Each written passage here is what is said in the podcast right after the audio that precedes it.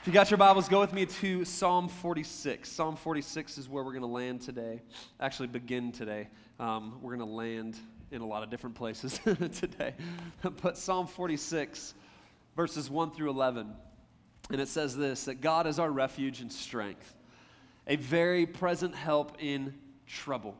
Therefore, we will not fear, though the earth gives way, though the mountains be moved into the heart of the sea Though its waters roar and foam, though the mountains tremble at its swelling, Selah.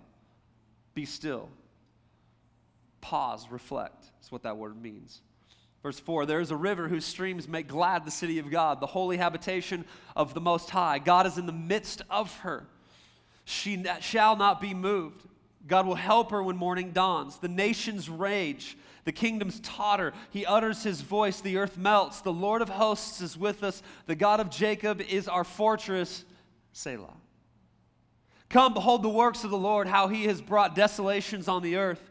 He makes wars cease to the end of the earth. He breaks the bow and he shatters the spear. He burns the chariots with fire. And then the verse that many of us have heard at one moment or another, and the verse that's creating the framework for this series, it says this in verse 10 Be still and know that I am God. I will be exalted among the nations. I will be exalted in the earth. The Lord of hosts is with us. The God of Jacob is our fortress. Selah. Today, as we begin our series, Be Still, I want to speak to you from the subject stillness in motion stillness in motion, as we look at being still and learning how to be still, when everything around us is chaotic and hurried and in motion and has a tendency to find its way into our minds and lives. Would you pray with me just one more time this morning? Father, we thank you for your word. We thank you that it's alive, it's active, it's powerful, that it has the ability to transform us from the inside out. God, I pray this morning that you'd speak to us that you'd teach us, that you would settle our hearts and calm our minds so that we can hear what it is that you have to say to us today. God, I'm so thankful for this people, these people, across all of our services today that make up the church. Not the four walls, not the floor, not the carpet, not the stuff and the things, but the people. And as we gather across today, I just pray that you would speak to us right now, that they would be your words that we hear in this moment, not mine in Jesus' mighty name. Come on, and everybody shouted. Amen. Um, some time ago, probably a couple years ago, we were hanging out as a family. It was only when it was when we had two kiddos, Shiloh and Justice, my my oldest son and my daughter. It was before Elle was born. We went down to uh, Gallivan Center when they had the ice skating, uh, skating rink out. Anybody looking forward to that moment? That's coming up here soon. All the holiday season. How many of you are excited for Christmas already? Okay. See, so the 10 a.m. service was adamantly against all things Christmas. So that was the Grinch service. Um, so we got more response in this service. But we were down there enjoying all the holiday festivities, and I was uh, we were ice skating. So all of us got skates, and all of us were out in the rink. And uh, Erica had Justice and was trying to teach him, and I had Shiloh, and I'm trying to teach her. And and how many of you know when you're trying to teach a little kid how to ice skate, it's just a hot mess, right? Because at the end of the day, you don't really know how to ice skate. Let's just be honest about that, right?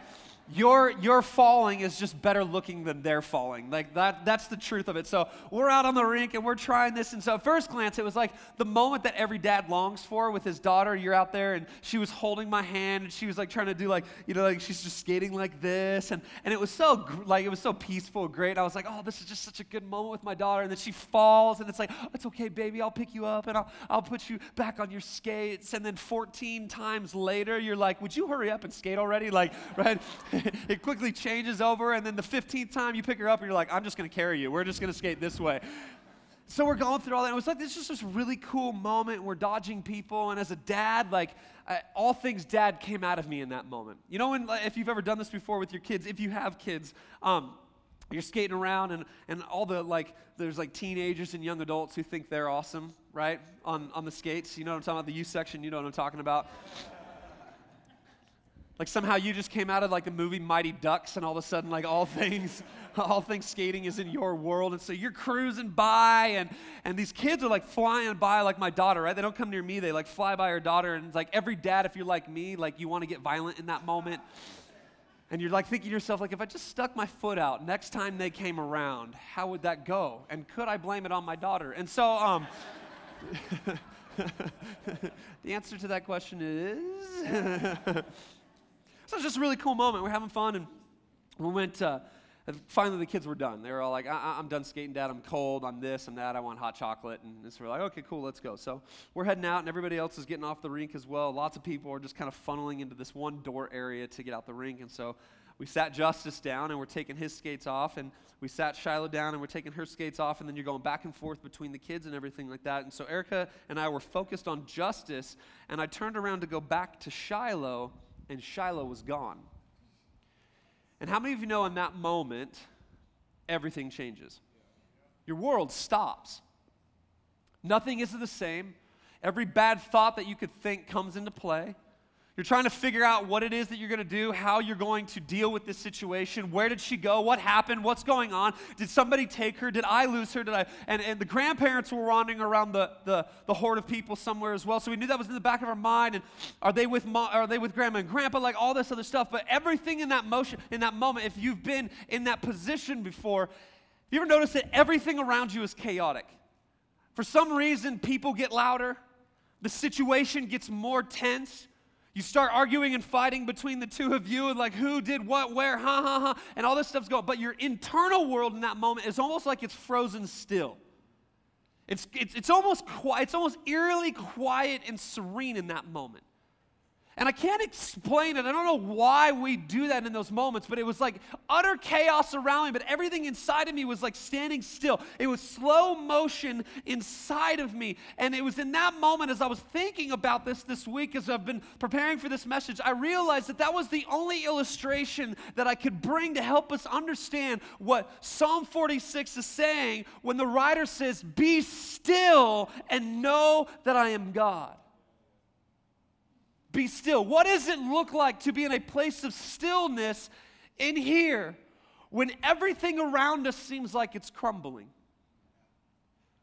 This piece of scripture right here that we read in Psalm 46 is painting a very desolate picture for us, one that is in many ways magnified in the day and age that we're living in right now.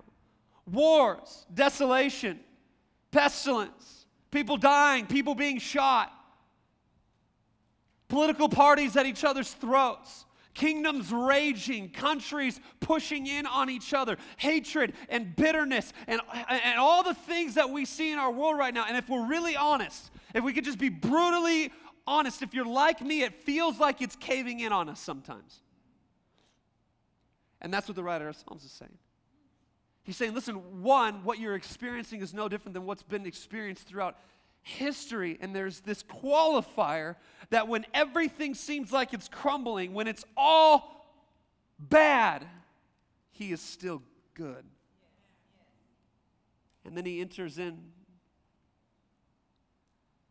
this equation of be still and know I am God. So the question is, is how do we be still? Because if we're honest, many of us in here this morning don't know how to be still. And I'm not talking about activity, I'm talking about our minds. The stillness of our mind is something that seems to elude us and escape us because we take on so many things and we're, we're fearful and we're anxious. All these words that come up behind, behind these amazing dancers, they, they represent how many of us are feeling so many times. And, and so here we are at the beginning of this new series, Be Still. We're, we're going to take the next several weeks to explore the issues of the mind. Now, I want to say this before we go on. Here's my qualifier I am not a doctor. Come on, somebody said amen. Let me repeat that. I am not a doctor. And so, with all that surrounds the topic that we're about to dig into over the next several weeks, I want to make sure that no one hears something that I am not saying. And I think that the mind and the issues surrounding it are multifaceted and nuanced at best. The faculties of the human makeup are, in my opinion and belief, not meant to be at war with each other, but rather work together to bring health and vibrancy to the life that God has breathed in us and designed for us. So I'm not against medicine, I'm not against science, I'm not against any of those things. With all that being said, my job is to speak to the area of our lives that I'm called to speak into as a pastor, and that is the spiritual side.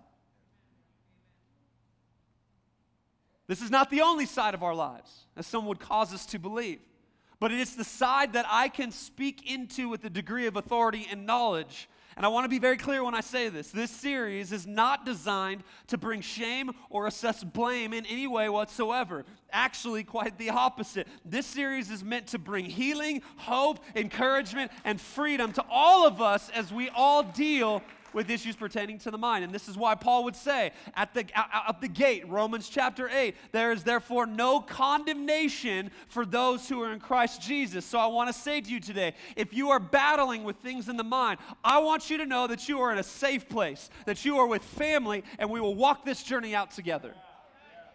We'll walk this journey out together. But I also am aware that in this series, as we deal with this stuff, there's going to be that little thing inside of us that wants to assess shame and blame. When certain things are said, we're going to say, oh, see, see, see, there it is. And I want you, I want to go on record out the gate right now that there is no condemnation in Christ Jesus. So, can we all agree that in this series we're going to work through some heavy stuff?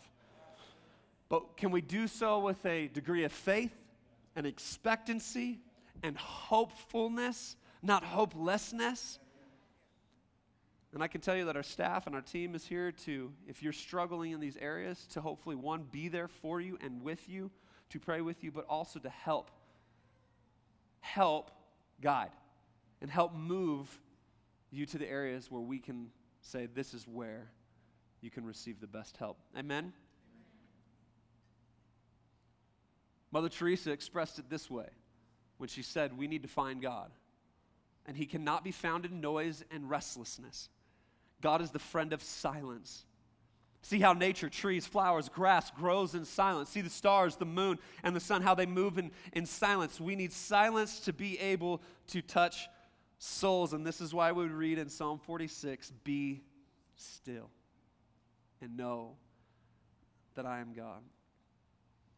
So today I want to begin this series by looking at how we find stillness and know God in the midst of a life that causes our minds to be frantic, hectic, and in constant motion. Everybody shout next week? Next week, next week you do not want to miss the series, and this is not preacher hype, okay? We're going to be looking at a part of this topic that so many of us wrestle with, and so many of our friends wrestle with, and that is why. Why do we struggle in this area, and why some more severe than others? It's a question that causes so many of us to question God and especially His goodness. How can God, who is supposed to be good, allow me to experience this and go through this? So I truly mean it when I say this series is for everybody and it's one that you do not want to miss. Change your schedule, get here, make it to church, because we're going to work through some stuff. So, with that being said, I want to look at three things today that I believe helps us find stillness in God even in the midst of what is a chaotic, frantic, and hectic life that so many times causes our minds to be the same. But I need your help this morning. Have a shot number one. one. The first thing that we need to learn is this is that we need to learn to surrender our mind daily. We need to learn to surrender our mind daily. Romans chapter 12, verses 1 through 2 says this Therefore, brothers and sisters, in view of the mercies of God, I urge you to present your bodies as a living sacrifice, holy and pleasing to God. And this is your true worship. Watch what it says Do not be conformed to this world, but be transformed by the renewing of your mind so that you may discern. Why does this need to happen? So that you may discern what is the good, pleasing, and perfect will of God. Notice what Paul deals with here the conformity to the world. And I think this is one of the greatest things that we face in our minds is the conformity to the world and its happenings around us. But if you've been around church any length of time, many of us have heard this, this piece of scripture reference to behavior modification. Right? We've heard it said, don't be conformed to the world. In other words, don't do bad things. Don't listen to that music. Don't go to that place. Don't be around those people. And don't do these things. And don't do this. And so all of us get internally frustrated because if we're really honest, we're like, I do all those things. I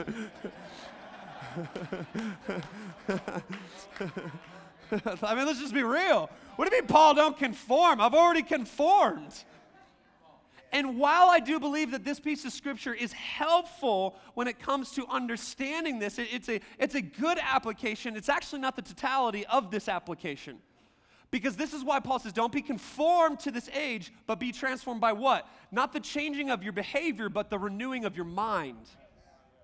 There's a different reality there. So he's speaking more to us about how we think, why, and how, and how we process things. Why? Because it's in the it's in the transforming of our mind that gives us the ability to discern what is good, pleasing, and perfect. Imperfect. We give into the chaos, the fear, the worry, the negativity, the bitterness, hatred, and that's all just Facebook. Come on, somebody. And if you're like me, you come up exhausted, mindfully brittle, and therefore confused, and many times unable to see what's up, down, right from wrong. What does conformity look like? What does it mean to, to, to have something conform? Let me illustrate it this way. I've got some friends who are females. I think the females are really, really good at this. Dudes don't do this because we just half a brain shy of a lot of things. And so, but the girls, you guys, you guys amaze me. So you, you'll see the most conservative girl, right? And uh, like, for lack of better terms, she, she's like an Abercrombie and Fitch girl, which I don't even know if anybody shops at Abercrombie and Fitch anymore, but that was cool when Erica and I were dating. I don't even know what that is anymore. Some of you know what I'm talking about. Um, so, so you'll, you'll see this girl, right? And, and, and she will, like, all of a sudden, she'll be going, like, I'm going to a rock concert, right? And as she gets ready to go to the rock concert, she moves from wearing what she normally wears and looks how she normally wears, and then she throws an ACDC shirt on, a bunch of ripped jeans, combat boots, and she's like, I'm ready to go to concert. right? Change all of a sudden. Or you watch the girl who's like, and I, like, I, I love you ladies, but just go with me on this one, right? You watch the girl who's so not country. so not country. And all of a sudden, the country artist comes into town. They're at USANA, and she's got cowboy boots on. She's got a hat and a bandana. She's like, let's go do the country dance.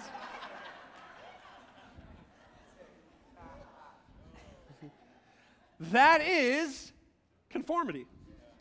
And Paul says the interesting thing about it is that our minds do the same thing. So he says, don't conform to the pattern of the world, but rather be transformed by the renewing of your mind. Because in the world that we live in, everything bombarding us, everything coming our direction, our mind is forced to deal with things not by rejecting them or being strong, but its tendency is to pattern itself with it, to conform to that in order to deal with it. But Paul says, don't, don't allow this to happen. So we have to learn to surrender our minds daily. And in doing so, when our minds are not patterned the way the world is patterned, we actually can then go, and what is the will of God? How do I how do I understand what God is doing in my life? How do I hear him, see him, experience him? Well, I get to do that when my mind is surrendered daily. Daily. Daily. Not like every week and a half, daily like, oh, I forgot to surrender. Daily. Daily. Daily. So, what is surrender? This isn't an academic term, this is my definition. I wrote this. That's the qualifier.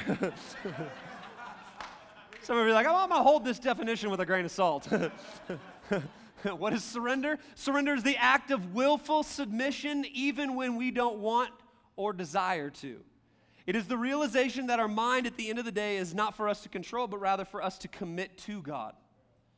Submission is about who and what we give our minds to for leadership, control, and influence. This, unfortunately, is not something that we tend to actively think about or consider. Remember, this is a choice. And that is why so many times we do not actively engage in this thought process because we've bought into the lie that we do not have a choice. Can I just tell you something? Theologically, God gave us free will. Hence why he says, choose me or not choose me. So we can't actively not choose God, but then say, I don't have choice in any other arena of my life. That just doesn't work. That's not Bible, that's just simple mathematics. So every single day I've got to choose. I've got to choose. I've got to I make choices every day. Is today a bagel day or a banana day? Most times it's a bagel day, right? And if given the opportunity, it's a donut day. Like that is, I have choice. Now, I understand this is what I'm saying. There's a spectrum of thought here. Understand that there are certain medical realities that are happening. But when it comes to the spiritual side of who we are, where God has authority in our lives, we have the decision to say, God, I'm submitting this to you again today. That does not make it perfect. That does not make it so thoughts don't come up and realities don't have, and self deprecation and, and, and, and thoughts that are suicidal in nature and all that stuff. The stuff that we're talking, like the heavy, heavy stuff that we as a church have a tendency not to talk about because we're afraid of it. Shouldn't be afraid of it. We should open it up and expose it to light where God's grace and hope and hand can be on it. Why? Because that's the only place that we find wholeness. But wholeness and perfection are two very different things. Two very different things. Wholeness is not perfection. We're going we're going to work through some of these thoughts over the next few weeks. So, the first thing that we need to do is we need to surrender our minds daily. Give it up. God, today this is yours. God, today this is yours. God, today this is yours. God, today this is yours. God, today this is yours. Monday, Tuesday, Wednesday, Thursday, Friday, Saturday, twice on Monday, because it's Monday. So the first thing we need to do is learn to surrender our minds. Number two, every shot number two? two. Number two, the second thing that we need to do is this, is that we need to learn to pay attention to the inventory of our minds. Philippians chapter 4, verse 8, watch this.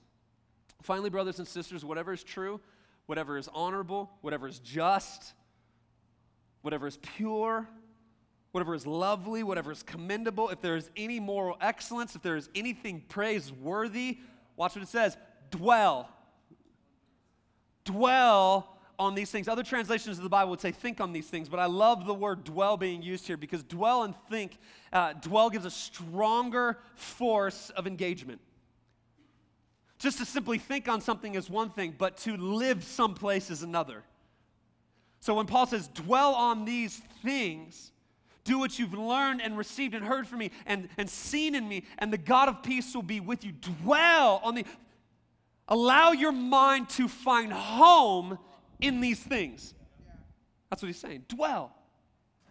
Man, what a powerful reality that sets up in our minds when we learn to dwell on things. Those of us in sales this weekend would understand this in real time because inventory is such an important thing for being successful in the business of sales. Inventory is so critical because it helps a company understand what they have and what they don't have at their disposal in order to fulfill orders, right?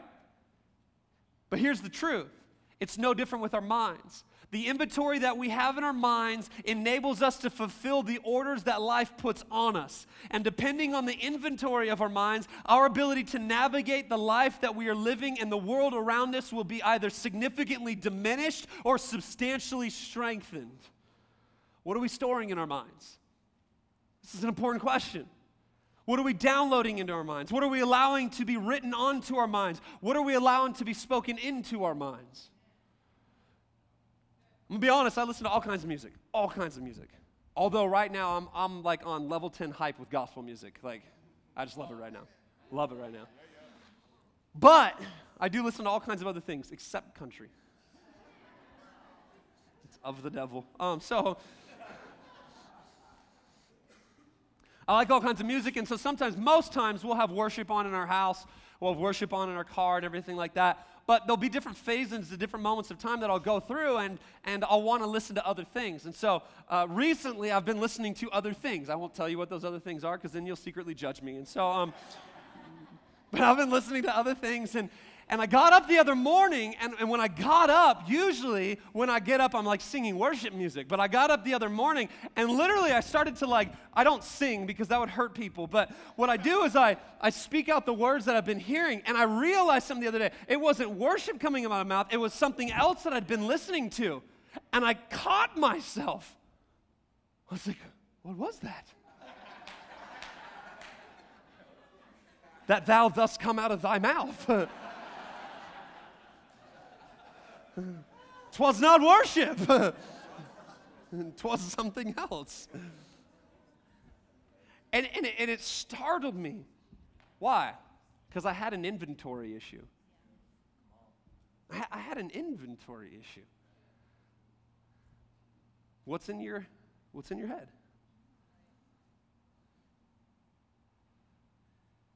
What's in your head? I have two, well, three women in my life. I mean everything to me. Two of them currently have the ability to rattle my inner world in great ways. When they see something in our house that does not belong there, of the eight legged friend. Men, how many of you know what I'm talking about? so we're going through this season right now as the weather changes outside, these little creepy crawlies start making their way into my house. We call them spiders. they call them demons. right? Like, it's amazing how the tiniest little of things can cause my wife to break out into a praise dance. Have you ever seen this before? Like, right? I'm like, worship him, baby. Go, go. Hallelujah. Right? But it's not a praise dance. it, is a, it is a fear for her life dance. And my daughter is now catching on to this. She's doing this. She's doing the same thing, and she will like she will go off if she sees a spider. So a couple weeks back, she was yelling, like screaming, like you thought somebody was abducting her from from the house. And I ran down there. She's like, "There's a spider! Ah, there's a spider!" So I'm like ripping off her covers, right? And I'm like throwing her out of the way. And I'm like, "Where's the spider?" And she's like, "It's on that!" And she had like this veil, this princess veil over her bed. And I looked up, and I was like, "Oh, that's a spider!" right? that was like the biggest spider I've ever seen. And so I leaned over to her and I was like, baby, you can yell for that spider, right? But they, they go off. They, they, they're like this internal alarm system within our home for these, these spiders. And here's the question I wonder if we have the same alarm system in our mind when there's things entering in that do not belong there. Let's, let's call them spiders. Hashtag head spiders. right? We all have them, they all get in. The question is, is do we know that they're in there? Or do we start freaking out when we realize something's crawling in around in there that shouldn't be there? See, every season of our lives will cause certain things to try and make their way into our minds. The question is, is do we have the ability to navigate those things. And that's why Paul says pure, lovely, commendable, excellent, praiseworthy. Do you know that that inventory alone could change all of our lives? See, the wrong inventory causes us to deal with the pressure of life, the feelings of our situations, and the confusion of our feelings in a way that becomes unproductive, unhealthy, and sometimes dangerous the, speeder, the, the spiders can start to take over. Watch what Psalm 6, 1 through 10 says. I, I believe this, this right here is going to bring some freedom to some of our lives. Psalm 6, 1 through 10. Lord, do not rebuke me in your anger. Do not discipline me in your wrath. Be gracious to me. Lord, for I am weak. This is David speaking. Heal me, Lord, for my bones are shaking. My whole being is shaken with terror. And you, Lord, how long? Turn, Lord, rescue me. Save me because of your faithful love. For there's no remembrance of you in death. Who can thank you in Sheol? I am weary from my groaning. With my tears, I dampen my bed and drench my couch every night. My eyes are swollen from grief. They grow old because of all my enemies. Depart from me, all evildoers, for the Lord has heard the sound of my weeping. Not his praise, his weeping. The Lord has heard my plea for help and he accepts my prayer. All my enemies will be ashamed and shake with terror. They will turn back and suddenly be disgraced. This was King David.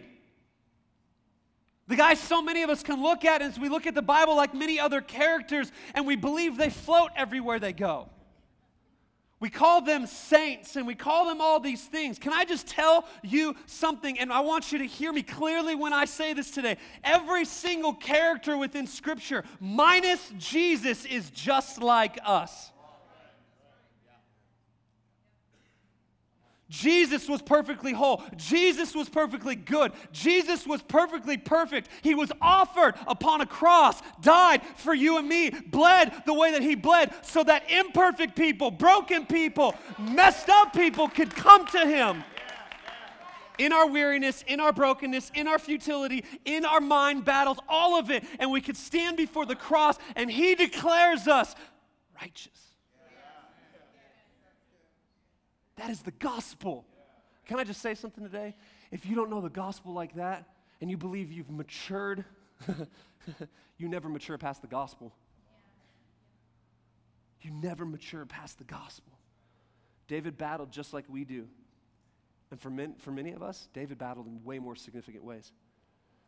David battled a lot of stuff in his mind. We're going to talk about some of these guys and some of the things that they dealt with. The depression would consume him, the fear would subdue him, the insecurity would cripple him, the doubt would set in, and the destructiveness of his mind would fight against him. And in order to battle, he had to take inventory of his mind. Now, with all that being said, watch what the Bible says about David in Acts chapter 13, 21 through 22.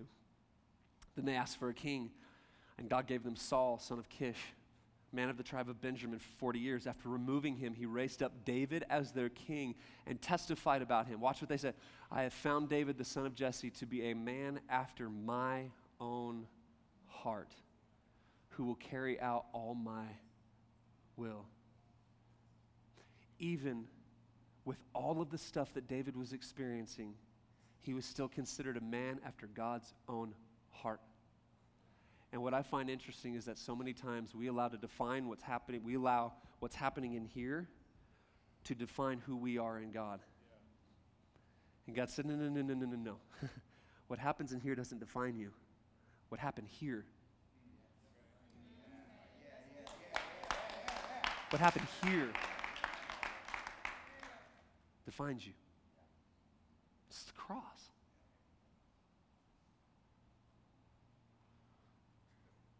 So we have to take inventory of what's up here.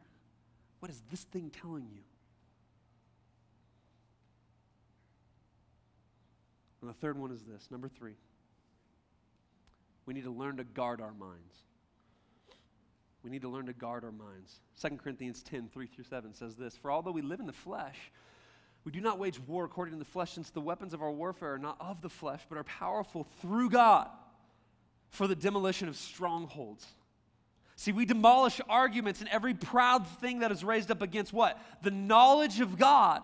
And we take every thought captive to obey Christ. Think about that. We're taking every thought that is in here, we take it captive and we bring it in, into obedience to Christ. So we need to learn to guard our minds. And one of the ways that we guard our minds is by realizing that we can't always believe or trust everything that we think.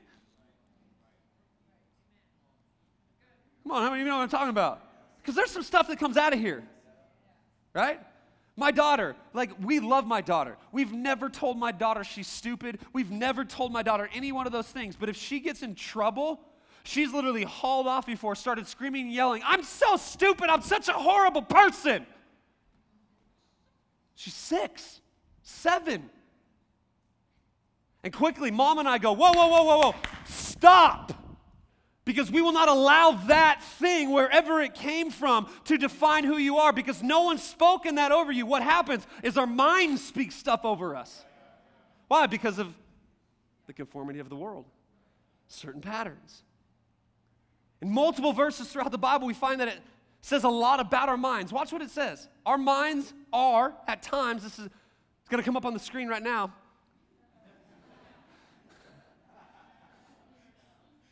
No verses, just there they are. our, time, our minds at times are confused. Deuteronomy 28 20.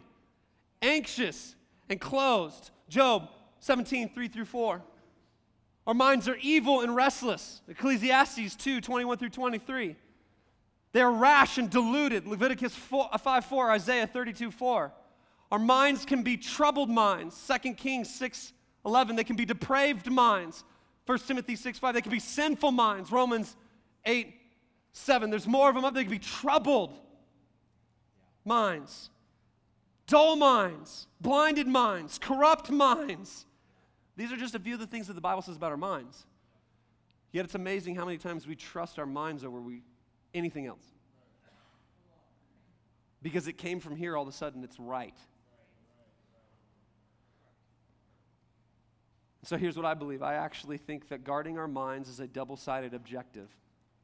I actually think that guarding our minds happens when we learn to guard from what can get in it, and other times we are guarding ourselves from what can come out of it.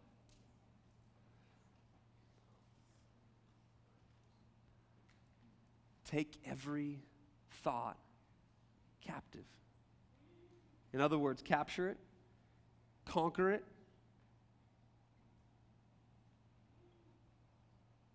cause it to obey God by the submission of it. We've got to guard our minds.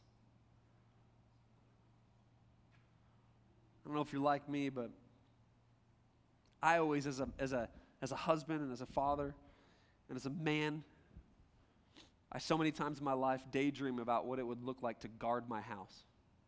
I don't know why. I think about like what would happen if this like if this happened.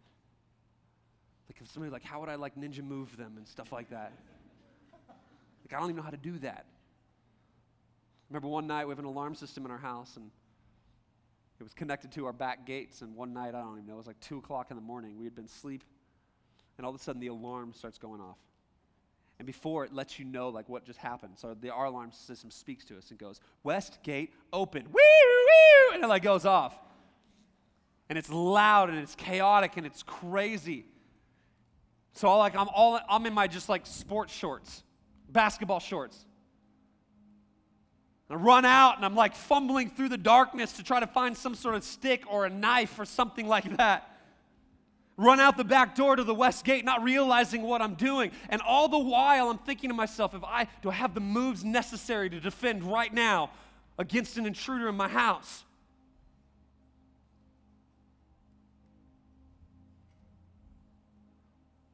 And that's what guarding our minds is. Constantly being aware that things want to get in that don't belong there.